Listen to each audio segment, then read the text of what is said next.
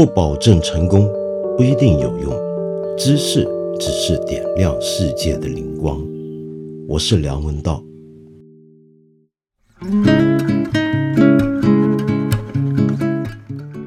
我一直特别喜欢建筑，呃，我甚至在念大学的时候，曾经动过这个念头。就是我原来念的本科是哲学，那不如转学就转系啊，去攻读建筑好了。当然最后呢，我是没有做这个改变，但是由此可见我对建筑有多么喜爱。这么多年来，我都自命是一个建筑学的发烧友。我喜欢读跟建筑有关的书籍，出去旅行的时候也特别喜欢去看一些。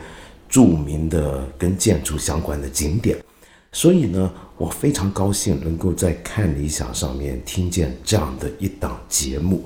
这个节目就是由今天要跟我聊天的冯果川老师，这位非常出色、非常有想法的建筑师，他来做的节目。说起来啊，要在一个音频平台上面讲建筑，好像难度是特别大的。因为我们都能够想象，就是，嗯，建筑好像非常视觉性，纯粹用言语来形容的话，会变得很抽象。可是你想想看，在看理想这也有很多跟视觉艺术相关的节目，好像大家都觉得没有那么大的难度吧？那为什么到了建筑就更难呢？那是因为建筑这种东西本来作为一个三维的、很立体的，你要走进去才能够真实的去感受它和欣赏它的这样的一门艺术，在书籍上呈现的时候就已经要比一般二维的绘画要难多了。那种空间体验是很难在一个二维的平面上面。完全让人感受得到，除非你的眼睛已经受过专业训练。那么，当这些东西要再变成语音的时候，是不是更困难呢？结果我发现，冯果川老师真不愧是今天网上最受欢迎的一个建筑讲者，因为他真的能够用单凭他言语的魅力，就把我们带进一座又一座的人类从古至今一些。非常有代表性又非常有意思的住宅建筑里面去，没错，冯国川老师呢那个节目主要讲的是住宅，但是今天我要跟冯国川老师聊的可就不只是那么简单了。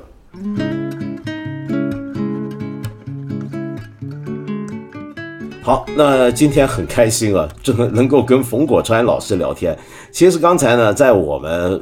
正式开始说这集对谈之前啊，我们先八卦了一轮，因为我们之前其实我跟冯老师就只见过一回，然后呢，当然就见那一回呢，就有很多故交嘛，就很多故交就聊起来，聊几年不见那些朋友，那变化也挺大。那冯老师呢？现在也在我们这儿做节目啊，我觉得真是个缘分。呃，我我听冯老师的节目啊，我常常有一个感觉，就是意犹未尽。您讲的真是太好了，但是您有一个很严重的问题，就是为什么老拖呢？对对对，这个拖得很严重，嗯，拖得很严重，到现在都还没完。我就我就教的，我很想听下去。您赶紧，您赶紧再加把劲，把这个节目做完不止，最好还多延长一些，因为我觉得太好听了，有很多东西我都想多听点。因为我是个建筑发烧友嘛，就我自己特别喜欢建筑，所以我听一个内行人像你这样又聊得有趣的，我就听得特别过瘾。而且呢，我觉得听你讲建筑会让我想到一个事儿啊，就是一开头啊，就我那时候在看理想策划，就同事们在想建筑节目的时候，我是一直有点担心的。担心什么呢？就建筑这个事啊，是非常视觉性的。那你完全用音频去讲解建筑，你教不教的特别困难呢？我觉得还是挺困难的。嗯。而且好像卖的也不好，好像卖的也不好吧？啊，真的吗？不会是的啊！你作为老板，你都没有了解一下销量吗？你所以，我就不是个好老板嘛。这个，我我今天在这呼吁一下，八分的听众要好好来听听看，因为可能你们不晓得，这冯果川老师讲建筑能够讲到多么有趣。就算你看不到，你光听，你凭想象。你就这个绘声绘影的一座房子就在你眼前树立起来了。那么，但是我我相信冯老师的这个能力啊，因为我知道你其实还在跟孩子做一些建筑教育项目。那么你想想看，教给我们大人啊，比如说假设看理想的听众都是大人的话，你跟大人用音频讲建筑，这是有难度的。但是在我看来，你在小学校园讲建筑恐怕更难吧？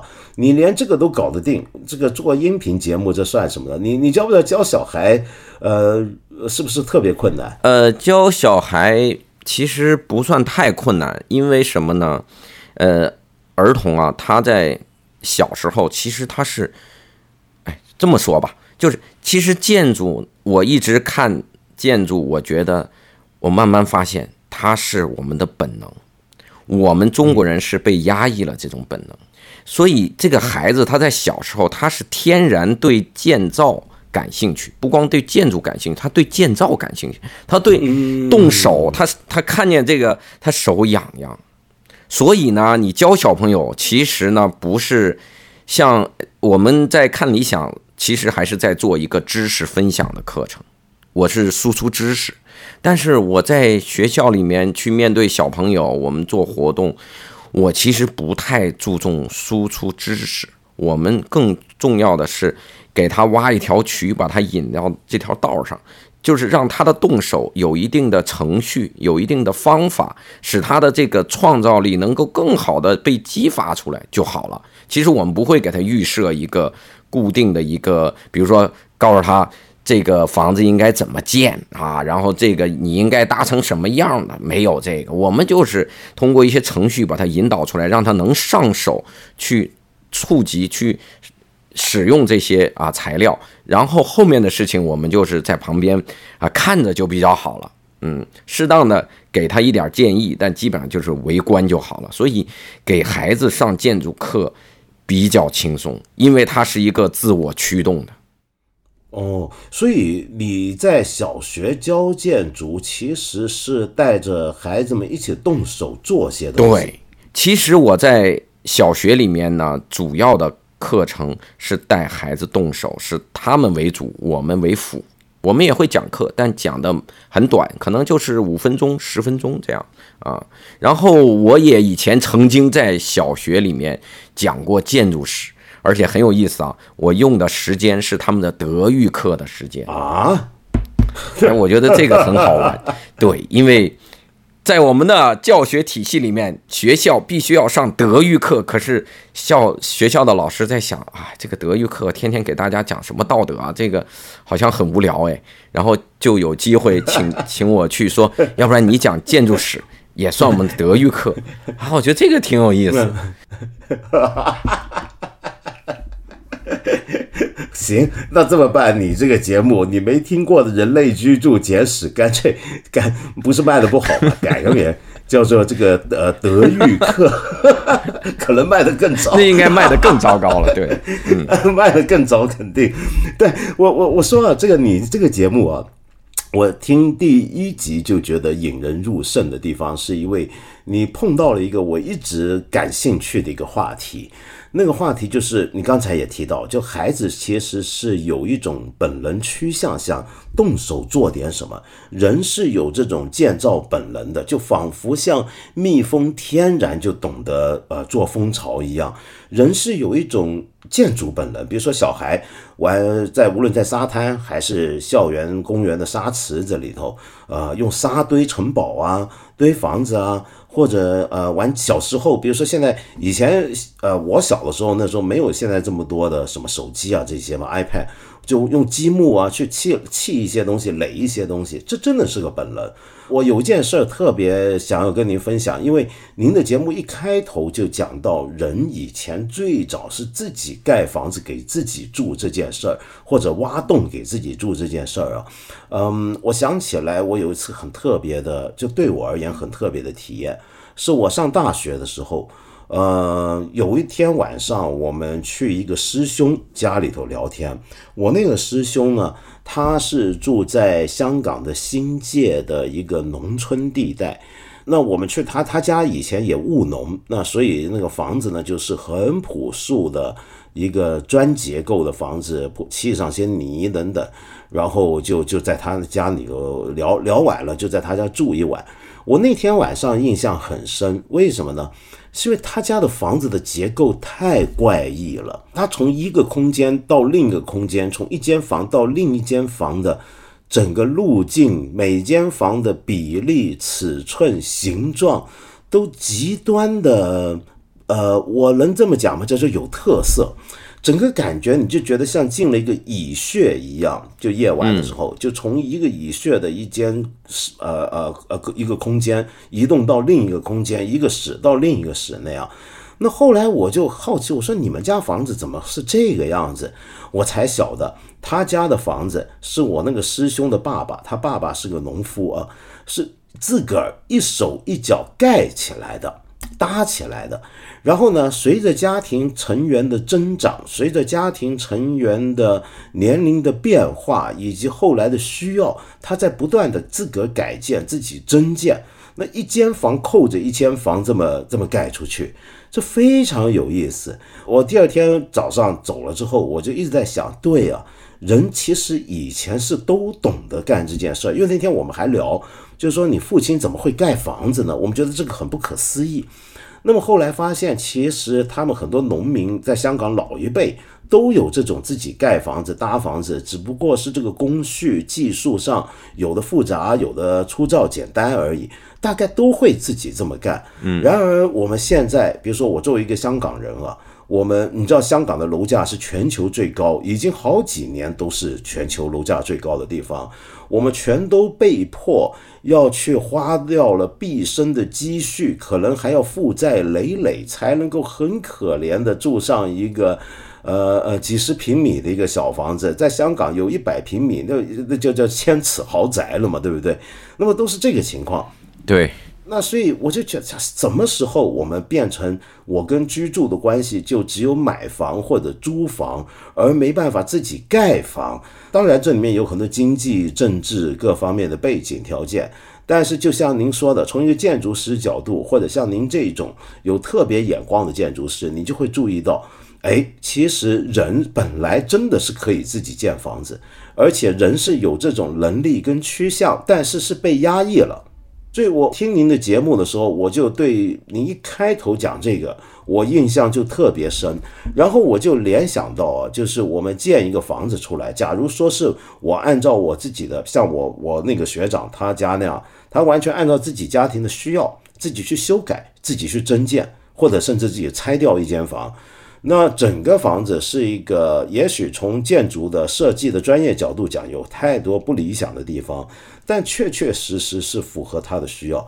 但相比之下啊，就您节目后面也提到一些，我觉得特别好听，就一些著名的呃现代二十世纪之后的一些的房子啊，因为您的这个建筑节目讲的专门是住宅嘛，那这里面有很多很有名的住宅，范斯沃斯住宅、流水别墅等等，嗯，萨福伊啊这些。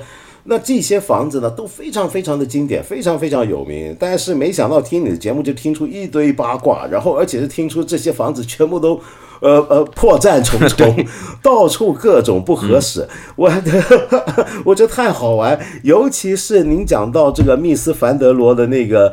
范斯沃斯住宅啊，我特别感兴趣。为什么？因为我我就是你节目里面提到的那种有强迫症的人。我现在年纪大，好点了。我小时候特别强迫症特严重，估计大概跟我是个摩羯座，典型摩羯座有关。我非常非常崇拜密斯凡德罗这个建筑师，他是我心目中最伟大的建筑师。呃，那你大概晓得我喜欢那种调调啊。那么，但是呢？呃，我我去看过他不少他盖的东西啊，包括后来重建的在巴塞罗那的那个巴塞罗那凉亭那个亭，我每次看我都德国馆，对德国馆，对我都不由得自己要在想，天哪，这房子要是我住进去，我该怎么个住法？你就觉得没法住人的房子，简直是就只能够摆在那摆好看，就没法住。就你节目里面也就讲了一堆这种故事，什么又又私隐度不高啊，又淹水啊，一大堆乱七八糟的毛病。所以这就有个问题，我想特别请教一下，就是我们人本来自己盖房子是按照我自己的需要，我能够自己考虑我生活上的各种的条件。但是现在我们房子要不就买，要不就租，要不就人家给你住。然后这里面呢，都一定有个新的角色，就像您节目提到的，就是这个人类历史上过去没有这个行业，叫做建筑师。后来有了这个行业，那建筑师来盖房子了。那么建筑师盖的房子呢，都是有他一套想法的。如果按照比如说大师级的啊。那那那那他们给我们安排生活，跟我自己给自己安排我的一个生活空间，这个分别是不是非常大？这个要看命，就是比如说你 看对，比如说你可能遇到密斯·凡德罗，你们俩可能能搭得到一起，可能他做的房子你能接受得了，可能换一个人遇到密斯的房子就会很痛苦。这个看人之间的这种个性的结合。呃，怎么讲？就是其实自己给自己盖房子，不见得会更舒适，可能还挺危险，嗯，对吧？这个都是有可能，可能更 可能更浪费钱，可能 更不舒适。对对对，这很因为什么呢？因为有时候我看一些啊农村的房子，因为我也知道啊，有一些农村的房子其实是房东啊，就是这个房的主人他自己想出来的，大概怎么住。当然他也是参考了一下。左邻右舍啊，但是呢，以我们建筑师的专业眼光来看呢，就会觉得，哎，你这个空间组织的低效。你看你这一弄多出来一条走廊，哎呀，这几个这个私密性不好啊，等等等。我我们可能会说脑子里面会浮现出一些呃优化的方案。当然，这些方案没有真的跟这个屋主去交流哈，因为我也没有机会给他们改嘛，所以我也没做这样的事儿。但是呢，呃，我在想。也有可能就是经过我们建筑师的介入，呃，这个农村的这个人的住宅会更加的高效、更加的舒适等等。也可能他完全不接受你这个，因为他那种在我们看来低效的空间呢，对他来说有他的情感因素，有他的习惯在里面，对吧？这个可能是我们一个外人不跟他一起生活根本就体验不到的啊。所以这个中间呢是有一个割裂啊。其实我们现在，我我觉得，呃，人类发展到现在，它必然是一个呃不断分工的一个过程。就是我们确实没办法事必躬亲，每一件事儿都去做。但是呢，我们应该对这个中间我们人自身的一个异化有一个认识。就是我因为丧失了，比如说建造的这个本能，它。没有机会让我再有了，那我可能会因为这个，我的这个人的这个人性会发生一些偏离啊。那我们如何在思考这个事儿，可能是比较重要的。就是，呃，一，那我可能应该是补上这一块儿，但是我不一定要通过我自建一个房屋，我可能是通过，也许是我去在家里做一个家具。或者是呃做一个可能我自己动手来做一部分的装修，或者怎么样，就是我重新建立起我跟我的生活的环境的一种呃相互的互动啊，这种互动而且是一种创造性的互动，对不对？我觉得我甚至可能像我们小时候是正常的，我们小时候家里面呃。过个一两年就要把家整个粉刷一遍，那这活儿都是自己干的，也不会像现在还要请工人。当然，现在连擦窗户都要请工人了，对不对？那那以前都是 都是自己干嘛？那你刷这个墙，你刷没刷匀？哎，他就留下一个痕迹，可能是不好看，但也可能变成了一个记忆。哎，这一笔没刷好。哎，其实反而是带有一个情感的连接，就是说他会补上这个这样一种，他没有完全帮助你实现一个建造的本能，但是他会有一点补偿，我觉得这都会好一点。我们现在就是这些东西已经完全的从我们的主体性里面被剥离出去了，对吧？我们现在甚至连休息对都变成了一个不由自主的。对不对？休息都有人替你制定好了假期计划，比如说现在快到五一了，然后有时候你不小心点开一个什么网页，他就告诉你你五一应该怎么过，你应该进行哪些消费活动。对怎么让你有一个愉悦的假期？你看，你你休息这件事儿都要从你的自主性里面被剥离出去然后，还还还给你画好路线图，没错没错。所以这些就是很可怕的，就是得按着一个假期表来来度假。对，最后你发现你什么都不用自己操心了，都有人替你把它给操办了。你看，这个就是这个社会发展一个呃很可怕的一个地方。对，可是呢，我想说啊，就我们我们很多外行人啊，总是有一个这样的印象，就是，呃呃，您刚才说那个建筑师呢，就很多时候您从专业建筑师角度看，的确是能够优化很多这个物主或者业主的一些想法啊。可是呢，呃，我听您的节目提到的几个著名的案例啊，都是一些大师的一些手笔啊，像勒柯布西耶啊，他们那些房子。嗯，我我还想到，其实这些房子啊，用今天的角度来讲啊，就是所谓的打卡房子、打卡建筑。您知道现在特别社交媒体大家都打卡嘛，什么都打卡。嗯，其中一个最喜欢大家去打卡，比如说最近几年中国很多那种什么最美书店，然后最美酒店、最美什么，这些多多少少都牵涉到建筑元素。那么其实大家打卡的是一栋又一栋的建筑。那么过去这么多年，不是二十年来，全球出现了所谓的明星级的建筑师。以往建筑师从来没有达到过这么高的一个大众影响力的声望和地位的。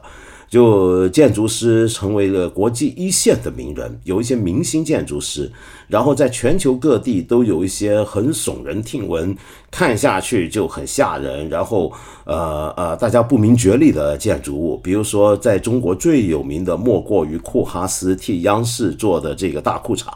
然后一直到全国每年都会评选出一些最惊人的、最好看的建筑，同时也有最丑的建筑。然后每一回每一年啊，这每年都有，一定有这种争论，就这个建筑到底丑不丑，这个建筑到底好不好。那么从这些争论，我想到啊，因为您的节目专门讲的是住宅，其实就算住宅也有类似的情况，就除了您举的那几个案例。就是一些大师级的建呃住宅建筑，然后其实有很多争论之外，有一些呢，比方说像国内现在文艺青年很多文青或者是一般的人，大概都听过日本有一个建筑大师，特别就很多人呃崇拜，去日本旅游都要去他的手笔下打卡，那就安藤忠雄嘛。那我们知道安藤忠雄的一个成名作。是他早年的做的，在大阪做的那个住吉的长屋嘛，这是个住宅建筑。但是这个住宅建筑其实就就有一个很恶名昭彰的地方，就是他进了他家吧，比如说你家里的一个房子，给你盖好一个房子，大师的，哇，清水混凝土，很漂亮。但是你住进去之后呢，你发现从你家一个地方到另一个地方，中间完全是露天的。嗯，那么于是下雨的时候呢，你从你家的某个地方要穿到另一个房间，你得打把伞，还 还得换上鞋，要不然把这个地面又给踩湿了，就室内踩湿了。那这是一个大家都会问的一个问题，就包括住进去的那家人，他们一开始也在问，但后来大家觉得，呃。但但安藤忠雄有解释啊，后来大家也给他解释啊，这挺好啊，这叫做让我们住在室内都能够感受到自然的变化、自然的条件。比如说明明是下雨，我们隔绝在室内就感觉不到下雨这天气，呃，但是我家里头也让这个雨进来，我我就哎一下跟这个自然连接了。你你你看我刚才说这话啊。这个你让我们一般老百姓听起来，你这不是混扯吗？那您有什么感觉呢？对这种情况？嗯，我觉得住吉长屋应该算是一个呃比较少数的特例啊。当然，这种特例在这种顶级的建筑师的项目里啊是比较多的啊。就是呃，可能我好像我印象中我也讲过。呃，伊东丰雄为他姐姐设计的 White U 啊，就是那个 U 型住宅，对对对，也是一个很折磨人的住宅。呃，这些呢，我觉得他们说这些建筑是专门坑自个人吗？对对对，这些建筑师他做这些建筑呢，一个是它是一种实验，他提出来的更重要的是理念，是想法。比如说住吉长屋，它也是一种理念，就是以前日本人住的。嗯，那个屋子呢，进深很大，采光很差，其实也是一个缺陷。而且安藤就是在这种房间里长大的。是，其实这个房间对他来说呢，也不都是他反对的。他其实安藤实际上是一个非常喜欢黑暗的建筑师，嗯，就是他喜欢黑暗，是的啊，而且整个日本文化里都是充斥着这种对黑暗的一种喜欢，因为咱们看理想这个对音译嘛，对，咱们这个看理想这个节目里面讲这个日本的这个对吧？徐银锦老师讲的，他叫暧昧。其实黑暗就跟暧昧是非常关联的，因为在暗处很多东西看不清楚，它就暧昧了啊。所以这个他其实安藤他对黑暗的这种筑基传统的这种啊、这个大阪的长屋是有感情的，但是呢，他也要体现，因为他也当时也是叛逆期吧，很年轻嘛啊。这个好像我印象中他是三十来岁那个时候，嗯，他所以他想提出一个完全不同的居住的模式，其实他是要来一个全新的一个模式，这个模式就是把这个长屋的中间直接切掉一块，所以这种这种理念的纯粹性使他一定要牺牲一些东西，嗯。所以这一点上讲，它并不是一个目标，就不是一个舒适型的住宅，而是一种冒险的住宅，或者说一种创新的探险的这样的一个项目。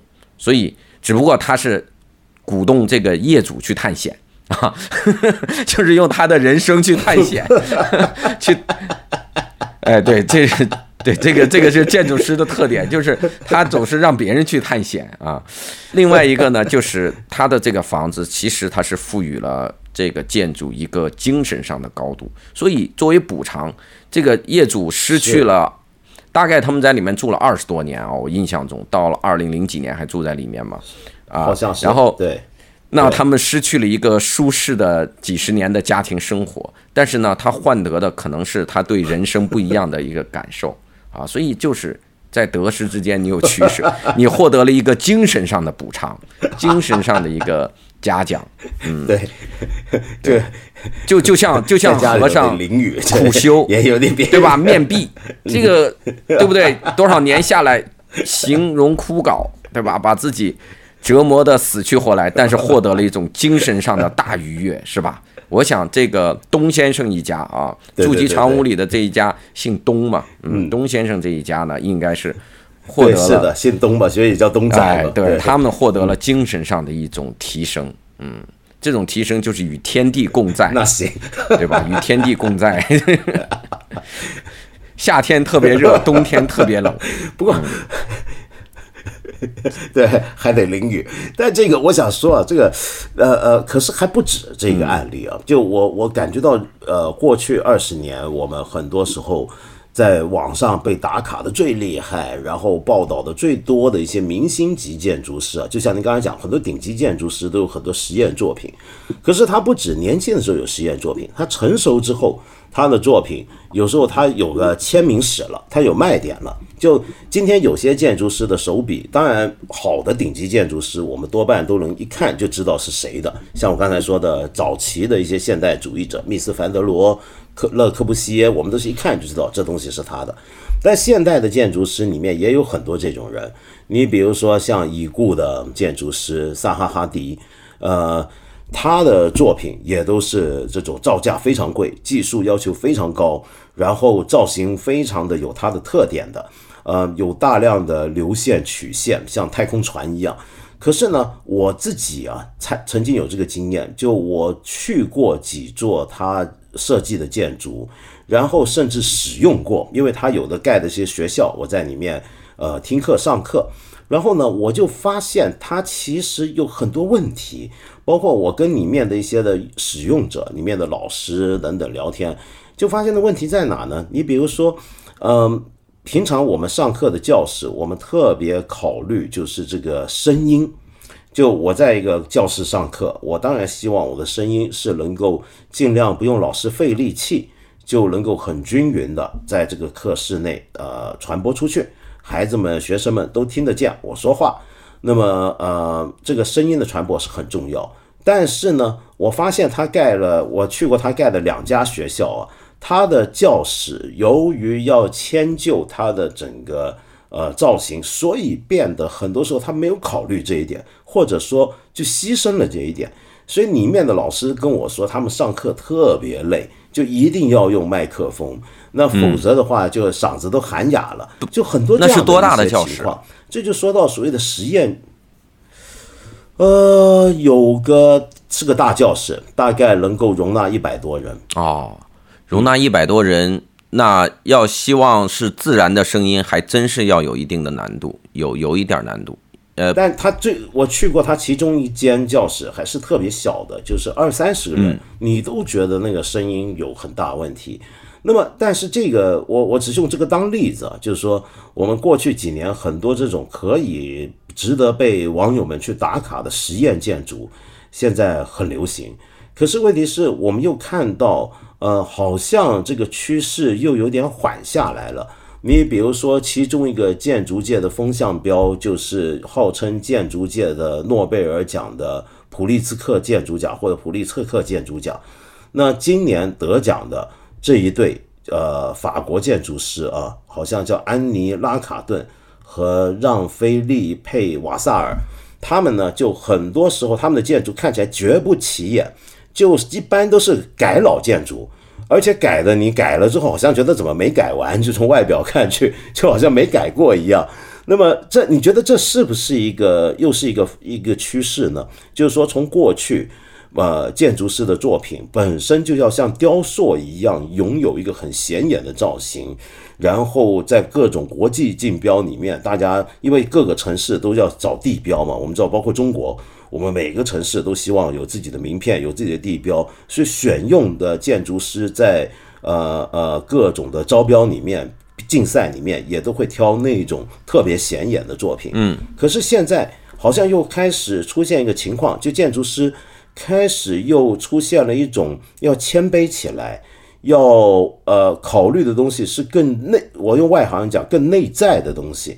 比如说，我就算修改老建筑，我这个修改能不能够做的是，呃，表面上好像没有什么太大变化，但是对内里的用户或者是住家而言，其实那个变化是有一个很本质的一个变化的。你觉得这是不是一个新趋势呢？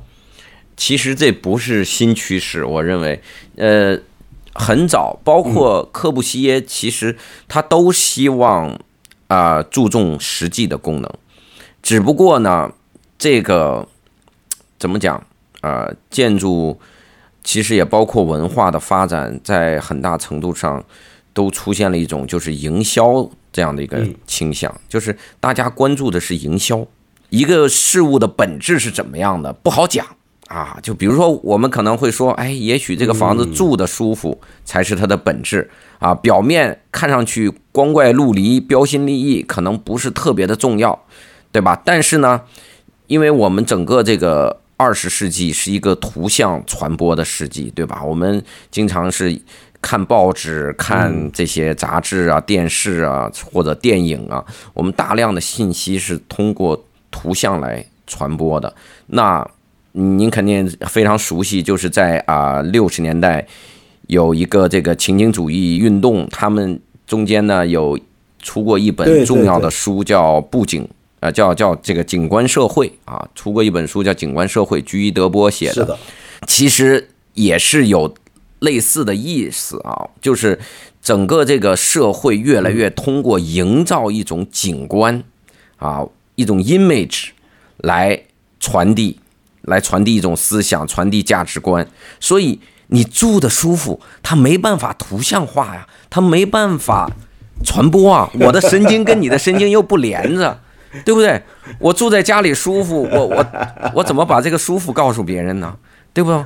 但是你看打卡，这就是他不涉及这个生活的内容，他甚至对吧，根本都没搞清楚这个房子是干什么用的，更别说里面好不好用，他都不不关心，他只需要以它为背景拍一张，我来了，然后通过一种传播吸引更多的人来，然后每个人都来拍一张，这样的话，它就形成了一种图像上的霸权。啊，大家就沉迷于这种霸权，所以就是这样一个结果。那我相信这个这个倾向啊，还会延续相当一段时间。呃，普利兹克奖的这帮评委啊，应该说有点意思啊。就是普利兹克奖这个这个奖本身也很很有趣，它本来是个特别怎么讲保守的奖，它是一个锦上添花的奖。它不是雪中送炭的，也不是针砭时弊的，它是一个就是早年啊，这个他是菲利普·江森搞出来的，那个家伙先把奖颁给自己了，哇，这个事儿就听着挺搞笑的。对对对，特别特别讨厌。对 呀，然后呢，这个奖呢都是早些年都是把颁给这些像什么丹下健三啊、贝聿铭啊这些已经被建筑界公认是。大师级的这样的全球知名的建筑师，所以一直教的这是个终身成就奖嘛？对对对，他他这个其实是一个蛮保守的。他是什么时候开始出现了一些变化的？是他把这个奖颁给了像库哈斯啊，或者个赫佐格德梅隆这样的，其实虽然也很有名，但是其实是非常有争议，而且带有相当实验性的这个人才开始让人觉得，哎，这个确实有点。不一样，后来他又颁给了智利的这个阿拉汉多，这个这个人是盖一些贫民窟里的建筑啊等等，就有很强烈的那个社会关怀的这样的人，所以这是这个奖它的一个呃一个价值观的一个变化啊，因为这个奖它是一个私人设立的奖，其实它没有太多的非得要背负，比如说我不代表国家，我也不代表建筑界，我其实是一个独立的机构。啊，我愿意以什么作为好的标准都可以，所以我觉得它蛮有意思的，就是它有点现在被啊偏左翼的人在影响，所以它会像今年这个得奖的，明显是建筑界里偏左翼一点的建筑师。是的，就是关注呃公寓住宅啊、集合住宅的这种。对，所以这个是是很。呃，算是一个，我觉得是一个让人欣喜的一种转变吧。但是呢，我在想，这个也很难讲。普利兹克的这些评委们，是他们真的内心的价值观是这样，还是说有一点点就是带有啊，就是我看到大家太过于偏向某一侧的时候，我适当做点纠偏的工作，而并不一定是他内心就特别支持这种。也许呢是。这个制造一种话题性，比如说今年这个就制造相当的一个话题性。如果颁给了一个大家公认的世界上最牛的，而且也岁数比较大的建筑师，可能这个奖就没有什么水花了。我我想到就是这个奖啊，其实他给奖金的那个家族是好像就是凯悦集团的大老板的那个家族嘛，就他们那个家族，我觉得这个也挺有意思啊。就一开始你比如说酒店。是肯定是一个，很多时候在很多城市，特别是在一些发展中国家城市，都是个地标建筑。哪怕就是已发达国家里面，酒店很多时候，呃，从就因为地标建筑不外乎几种啊，比如说，呃，在中国最常见就是公务大楼、政府办公部门。那么，然后在国际上可能很多的是，比如说图书馆、美术馆、文化中心。呃，教堂、宗教性建筑，然后私人的话，可能就是比如说像酒店啊等等，都是很重要的。那么，但是这个家族为背景的这样的一个奖，现在转而关注一般老百姓的，就起起码从今年这个奖，跟您刚才提到那位智利建筑师啊，就能够看到，哎，他们也开始关注一般百姓，甚至是贫民窟的生活住宅。甚至像前几年板茂他那样是做很简易的给难民用的房子的，呃，但但他不只是做那个，但那个是他的一个名作。那这样子呢，就能够让大家发现这个建筑好像不能够，就像您说的，不能够只是当一个背景。那么从这呢，我就想问啊，就我们讲了这么半天，到底我问一个非常粗糙、非常大的一个问题，嗯，就是。我们怎么来判断一个建筑叫做好或不好呢？假如说很多打卡上很成功的一些建筑，呃，其实是个背景，那么，呃，到底谁说了算呢？这个建筑好或不好，或怎么样才叫好呢？这是好问题。呃，我呢本身是觉得重要的不是哪个好哪个不好，重要的是人人有说哪个好哪个不好的权利。实际上我们现在是。缺少这样的一个权利，而且甚至我们很多人没有这样的一个意识，就是说应该主动的去评论我们的城市、我们的建筑。你看老百姓其实聊这些的比较少。他会觉得，哎，这个好像是一个专业的事情。那建筑师觉得哪个好，可能哪个就好吧。我们也不懂啊，就这就不对了。其实应该更多的去介入到这里面，哪怕他的呃价值观，呃，在专业者看来是非常偏颇的，但是我觉得开开放这个讨论的空间非常重要。其实国内啊，我们说到国内这个圈子小啊，但是其实这个有点不合理，因为。中国是这么大的一个国家，十四亿人口，那么全国各地都有不同的建筑事务所，那这个圈子理论上是不应该出现这么多的这种人情考虑啊，这种事情来阻碍我们合理的、正常的去讨论建筑才对啊。这些东西，您刚才提的东西，我觉得都是可以理性讨论的。但从这呢，我想引到另一个问题，就是。因为刚才你这么一说呢，就让我们发现我们的建筑长什么样子，其实是受制于很多重的力量。呃，除了建筑师，我们刚才讲了半天建筑师，呃，其实还有很重要的力量，就是业主，就是开发商，还有各种各样的，比如说国家部门的一些的角色，一起参与了我们的城市面貌、我们的建筑面貌的塑造。可是。呃，我们以前呢，就总是有个感觉，就这些建筑都是人啊，在这各种背景、社会力量之下塑造出来的。但是您的节目里面也反复强调的一个观点，就是建筑也会反过来塑造人。那么这一点，您又有什么呃，可以再跟我们多稍微聊一下？比如说，建筑是怎么样的塑造了人呢？其实那是来自于啊。英国首相哈丘吉尔的一句话，我也不知道为什么英国首相会说这么一句话啊，就是我们塑造了建筑，但是建筑也反过来塑造了我们。然后呢，我在想，哎，这个丘吉尔啊，他应该是嗯保守党的党魁对吧？他你肯定不会是对吧？他肯定不会是工党的嘛啊。然后呢，马克思恩格斯在这个著作中其实提到过一个非常相似的一个。论断，啊，就是劳动创造了人。其实这两个是很相似的。你想，我当然我们在劳动，但是反过来，劳动又创造了我们，对不对？然后我们盖了房子，但是房子又反过来塑造了我们，对吧？哎，这个听起来是非常相似的。在讨论这件事儿的时候呢，我在想，哎，那到底是我们先塑造了房子，还是房子先塑造了我们？就是先有鸡还是先有蛋？啊，这个很很有意思哈。对，这是鸡跟蛋的问题啊。但是再后来我又想，其实重点并不是到底是房子塑造了我们，呃，就是我们塑造房子的同时，房子也在塑造我们。这个本身我觉得其实不重要，但是我觉得它揭示了一个关系。这个关系是重要的，就是我们跟房子之间，嗯，它有一种扯不开的相互作用力，这个是重要的。至于谁塑造谁，我觉得这个其实并这永远可以讨论下去，对吧？就像先有蛋啊，先有鸡，这个都可以无限的讨论。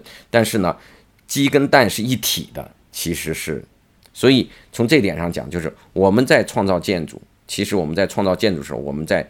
用建筑书写一种社会的关系，然后这个被物化的社会关系又通过我们的日常生活，在无形之中书写着我们。嗯，而且我再举个例子啊，就是呃，它还会反过来书写了我们人的情感的关系，呃，彼此的呃人际一个城，你比如说一座城市，它的空间。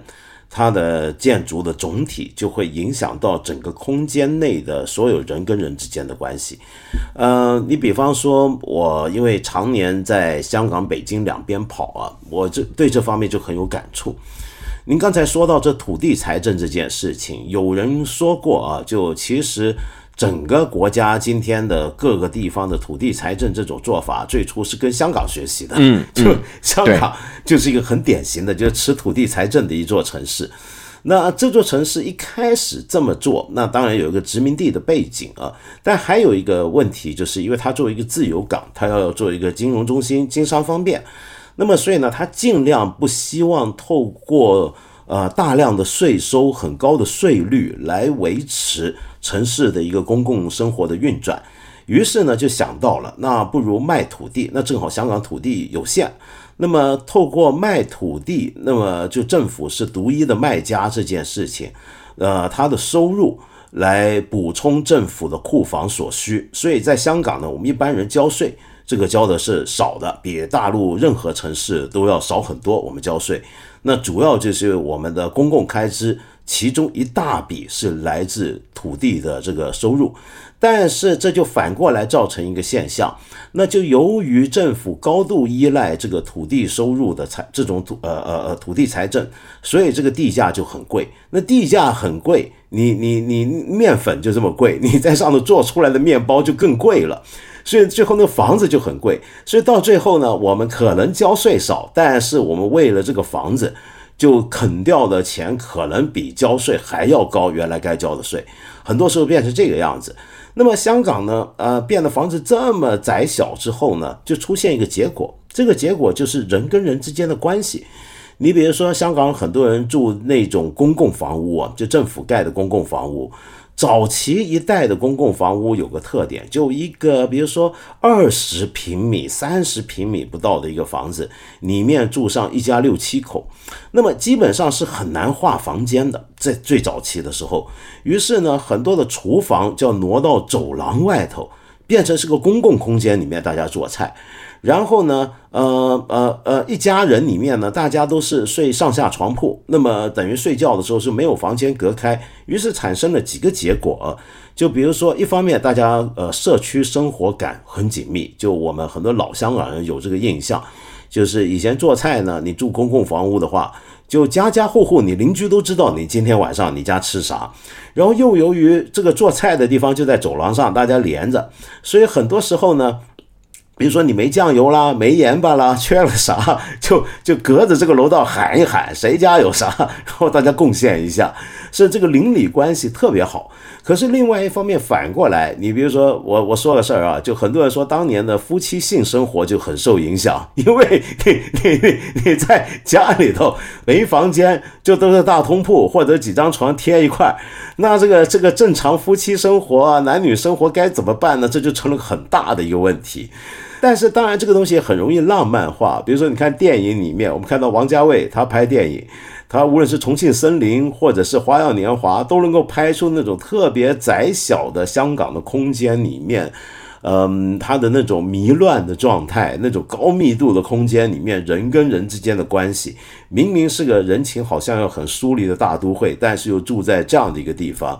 那但是另一方面，我在北京呢，又有很强烈的感觉。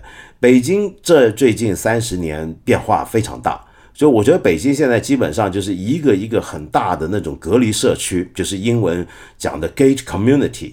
一个一个很大的隔离社区，街道非常宽阔，你过条马路都很困难，就基本上没有街道，就是一个一个小区。那是一个一个小区呢，都是对外封闭，然后它是高度内向的。那么所以变得你就在北京，我反而人家常说香港呃人情冷漠，我反倒觉得北京好像对我而言更冷漠，就是因为它它它它每个地方之间的那个关系太远了，太遥远了。那么像这种情感上的人跟人之间的关系，其实也会受到这个建筑的塑造，是吗？对，是这样。所以北京是一个啊，可以说现代主义一一种方向，现代主义的一种方向。这种方向里面，当然我们可以说，这这是一种啊，这个国家权力比较大的公公部门比较大的，对 它的这个规划，其实它有一个历史的一个原因，就是它早年是单位，就是后面的住宅小区，其实一定程度上沿袭了单位形成的这样一种空间模式。以前啊，你看一个人如果比如说去看电影。不买电影票想混进去，被人抓住了，他就会问你，你是哪个单位的，对吧？哎，是不是？或者你做一件什么事儿，人你去哪儿哪儿哪儿，然后人家不认识你，是吧？就先问你你是哪个单位，你发现你是依附于一个单位的。然后在北京当年的规划里面，就是设定了大量的单位，就是现在我们叫做大院文化，对吧？你看像这个姜文，他就是。大院子弟，对吧？当然他是更厉害啊，他是军队大院的。是的，这些这些每一个都是一个小小的独立王国，有着非常清晰的边界。在这个边界的里面，在这个大院的里面，它像一个城，它像一个城市，它里面有卖东西的，有食堂，有甚至有电影院，对吧？然后有这个呃运动场，然后有浴室，啊，大澡堂子啊，然后有住宅，然后还有办公的地方，对不对？啊，等等，是，所以它是像一个城市一样，但是呢，它的边界非常的冷漠，就是围墙。而且以前都是实体性的围墙，就是实的，眼睛看不进去的，非常神秘的大院儿，对吧？而且进出都被盘查，在这些边界之间，哇，在这真的就是一个剩余空间，城市中的剩余空间，它没有那个人之间的公共生活，这个历史上形成的这么一种格局，这种格局呢，形成了北京的路网，然后再后来呢，没有被很好的优化，所以。在北京就是特别不对行人啊，对一个步行的人来说特别不友好。你可能要走特别不友五六百米才有一个十字路口，啊，这个而且你不能随意横穿马路，这中间都有隔离带，哇，你简直。太痛苦了。那对比你在巴塞罗那，它是一百一十三点三米就一个路口。你要在纽约，你要看你怎么走了，对吧？它是长方形的，一条边呢可能差不多一百五十多米啊，另外一条边只有五十米，你五十米就有一个接口，而且建筑是建筑是压在这个红线上的。我们说红线啊，就就是压在人行道上的这个房子。它的边界就是人行道，所以你走在人行道上，旁边就是咖啡馆、小餐厅、一个小商店等等，所以你随时可以跟这个建筑有互动，然后随时有人坐在路边喝着咖啡什么的，所以这个生活人与人之间的距离就被纠缠的特别的紧密，对吧？而且每个路口都有不同的风景，很舒服。啊，那在北京你就 没有这样的空间，你可能得钻到胡同里，是吧？你得去到那个大院里面，可能会有这样的空间。结果这两年好像又封墙，其实挺好，我很怀念。对，没有现在穿墙打洞嘛？对 对，这两年又封住了，对吧？要复原啊，这个等等。哎呀，好可走向重新又走向一种封闭，很糟糕的一个决策啊。然后使这个城市的活力又一次的降下来啊，其实是挺糟糕的。我觉得好可惜，我觉得挺可惜，因为因为我觉得这不像是个城市感觉。对，但是呢，这个城市呢，你拍成照片又被某些人很喜欢。为什么？长安大道、长安街、平安大道，它都是那种特别宽阔，然后拍成照片以后一点透视，对吧？看上去哇，太壮观了。对，没错。所以它是一个，我们可以说它是一个景观，一个某些人喜欢的景观，因为这些人他的生活跟这个城市是没关系的，就有点像勒克布西耶以前画图画的那种未来城市啊，就是一个看图很好看，看图很美好，住进去走在里头感觉不太滋味，不太妙的一个。没错，没错。所以实际上，所以在规划界里面呢，我们就是。批判这种现代主义大规划，这个它的整个决策制度就是一种特别英雄主义式的，就是有一个对吧领袖，然后大笔一挥啊，有一张蓝图啊，一张蓝图干到底是吧？这个很可怕。其实真正合理的是，是一个可能是一个只是一个抽象的目标，然后在整个呃实施的过程中是不停的跟。社区去讨论，所以在西方呢，我们称之为协商式规划，就是我们这片到底要怎么干，我得把各种各样的人找来讨论协商，然后呢，在大家这个中间呢做这种利益的平衡。缺点呢是这个决策非常的慢，一个计划可能十年还没讨论明白到底要怎么干，更别说实施的过程还要再修改。啊，我们呢就是大干快上，那可不行，那这 市市长早走了，所以 他任内无法完成了。对，所以我们是这种，呃，就是自上而下的这种规划，非常英雄主义的规划，然后创造的这种景观非常的壮丽，但是没有人情味。呃，所以我我觉得中国其实是一个在这方面缺少这个很好的一个反思和一个改变的。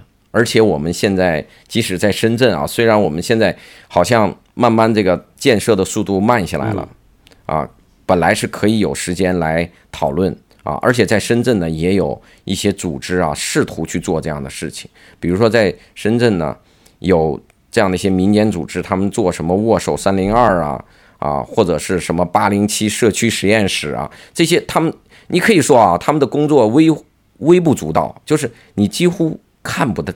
看不到，但是呢，这些工作呢，实际上它还真是从个体出发的，去改造或者说影响一个微小的环境啊，我觉得这个出发点还是好的。当然，深圳的一些精英也也也这个催生过像去城计划这样试图去对这个城市进行一种更微观、更精细也更有人情味的努力，但是，嗯。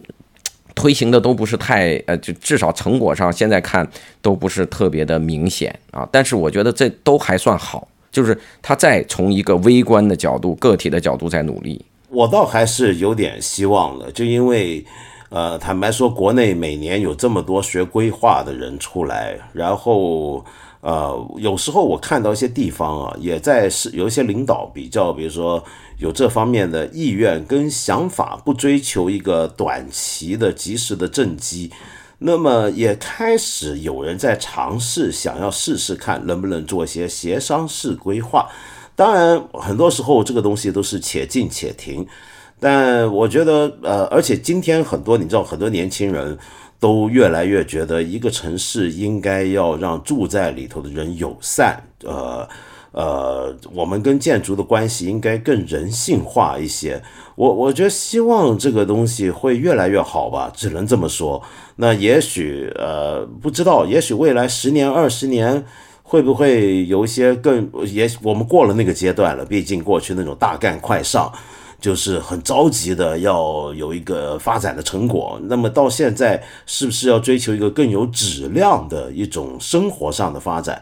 我觉得这个还是可以期待一下吧。那那。今天冯老师啊，咱也聊了半天了，那就无论如何很感谢你今天跟我们花这么长时间来聊。我希望下回我回到大陆之后，早点跟你坐下来再好好聊。你最近不都还在深圳吗？我下回到深圳一定找你。好啊。那么你，对对对对，那这个今天咱们就先聊到这。就耽误您这么多时间了，不好意思啊。好，谢谢您，谢谢您，冯老师。那我们找机会我们见面再聊啊。谢谢谢谢，今天谢谢您，哎，拜拜，哎，再见。